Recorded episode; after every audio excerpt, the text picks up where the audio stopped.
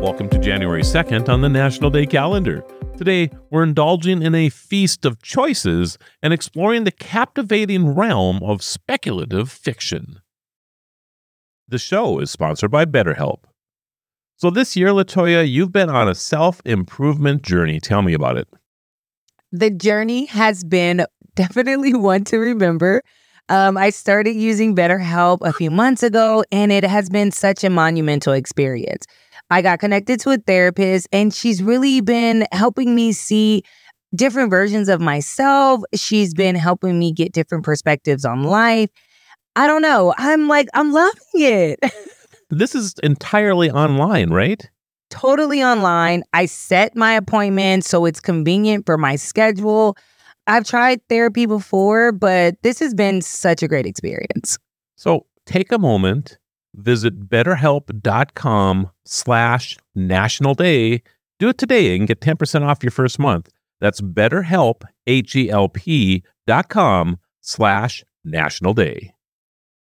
Have you ever been to a place where you can sample a little bit of everything? A table extending as far as your eye can see with all of your favorites? It's an opportunity for culinary exploration, a chance to fill your plate with a variety of flavors without committing to a single dish. Today, we celebrate National Buffet Day. This feast of abundance and choice is right up my alley. Best buck 49 buffet in town, Clark. Uh, Clark, this is all you can eat. We only need one plate. Well, I'll have some of the, um, some of the yellow, and don't get cheap on me. Are you going to a buffet today? I love buffets. I love all the choices. Are you a, like a seafood buffet person or do you just like all the choices? All the choices seafood, meat, desserts, pasta. Do they offer salads? It's a really, really small section.